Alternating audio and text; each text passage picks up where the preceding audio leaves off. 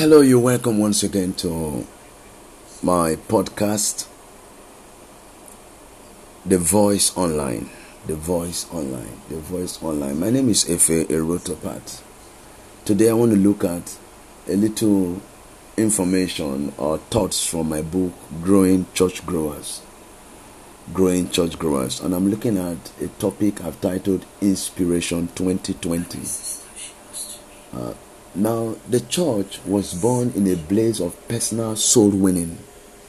Souls were won in homes, in face to face ministry, says T.L. Osborn. If there's anyone in Bible history among the apostles of Jesus Christ and the practice of Christianity who became larger than life, then it is Paul, the apostle of the Gentiles. Peter, the apostle to the Jews, along with others, grew the church to the point of multiplication. But Paul went further than that. He not only contributed to the growth and multiplication of the church, but made the church known to his generation and the nations and generation beyond him. In Acts chapter 9, verse 15 to 16, look at what the Bible says. says but the Lord Jesus said to Ananias, Go, I have chosen Saul for an important work. He must tell about me to other nations and their rulers and to the people of Israel. I will show him all that he must suffer for me.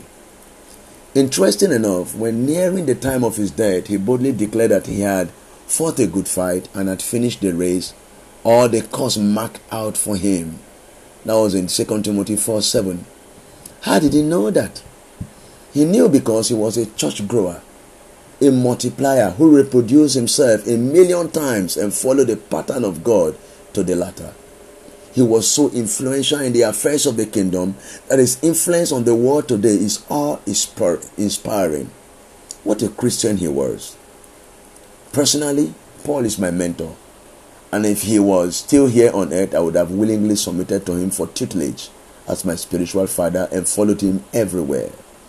One thing about him that attracts my fancy is his devotion to the preaching of the gospel, which he got by revelation. He was different from every of his contemporaries, and needless to say, he bequeathed to us more than half of the New Testament. In addressing the elders of Ephesus for the last time, he said in Acts chapter 20, verse 20 to 21. Remember, my topic is Inspiration 2020.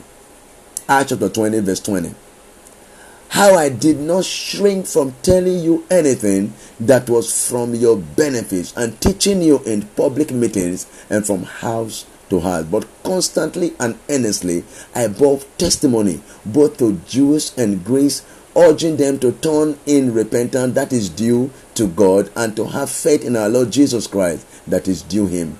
Let's amplify version. Act 20, 20 to 21.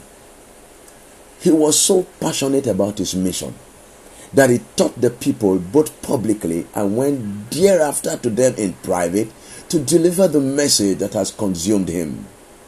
I call that Operation Knock on Doors. Operation Knock on Doors. Public preaching may gain souls to the kingdom, but private door to door preaching of the good news will surely win more. I read an illustration on this a few years back. It's about a line of 10 bottles with a drum full of water. The test was that the 10 bottles be filled with water from a distance of about 10 meters with a bowl in hand. Throwing the water at the bottles until you empty the drum, you may be able to fill some bottles halfway and maybe succeed in filling one of them to the brim. But assume you were to fill the bottles one after the other by taking a bowl full of water and walking down to where the bottle was to fill them or bringing them close to you. At the end, you will have all the bottles filled and still have enough left over water in the drum, but it will take more time. It will take more time. That's the key word. It will take more time. What does this teach?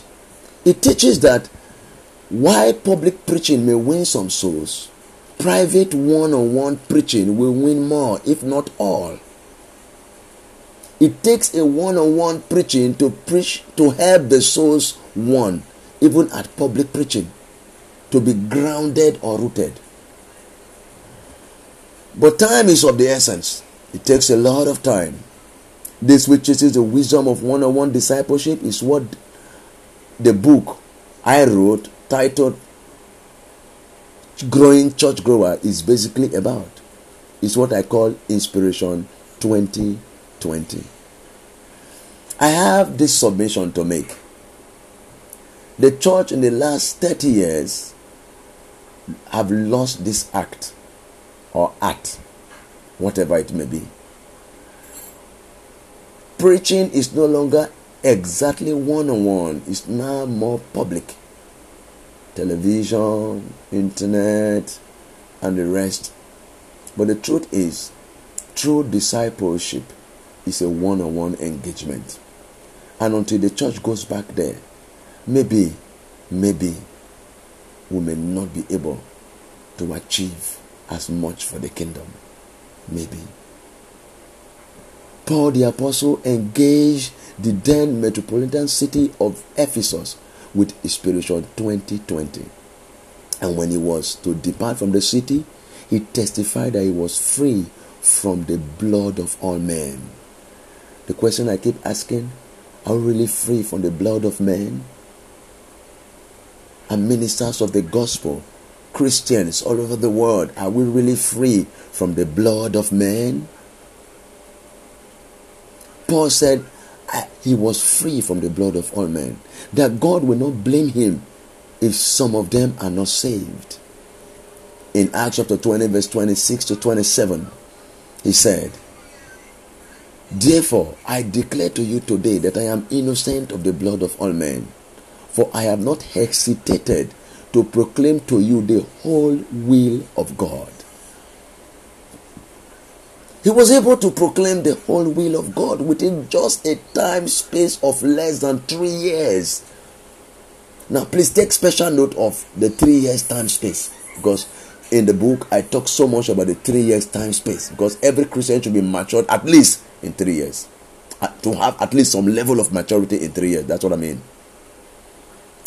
I believe that if we can but adopt this depth of passion and pattern, pattern that Paul has put up, the gospel will so penetrate the closed world and reach the ends of the earth, the ends of the world. This time it will not just be about raising Christians who remain babies, but Christians who are well nourished and equipped to maturity or perfection so that they can reproduce themselves and also train new believers onto maturity who will in turn reproduce themselves and the cycle continues. So the mandate is simple souls in millions, souls that will remain and reproduce themselves over and over. Inspiration 2020 is it. That is what growing church grower is about reproduction, fruitfulness, this, I believe, is the true mandate of the church. This is what is known as the Great Commission. Jesus gave this Great Commission or directive or command in Matthew 28 19 to 20. Go therefore and make disciples of all nations, disciples of all nations, baptizing them in the name of the Father and of the Son and of the Holy Spirit, teaching them to observe all things that I have commanded you. And lo, I am with you always, even to the end of the age. Amen. Jesus instructs us here to go and make disciples of all nations and then teach them to become disciples makers. Yes, teach them to become disciples makers. Beside the Great Commission, there is the Great Commandments. Matthew 22 37 to 40, Jesus said to him, You shall love the Lord your God with all your heart, with all your soul, and with all your mind. This is the first and great commandment. And the second is like it you shall love your neighbor as yourself. If these two aspects of Christianity are fully grasped and practiced with every commitment Christians can muster, we will in no time take over the world and and in and thus prepare the ground for the coming of the Lord. Take note again. The word commitment. The word is commitment. Commitment. It means taking responsibility. Something that takes up time or energy, especially an obligation. It also means loyalty, devotion, or dedication. e.g., to a cause, a person, or relationship. As I read the Bible and specifically the Act of the Apostle, I cannot help but notice the great commitment or devotion of the early Christian to these two parts of the Christian faith. They word so much power and demonstration of the Holy Ghost because their greatest devotion was these two aspects, which happened to be the last testament or will of the Lord Jesus before he ascended to heaven.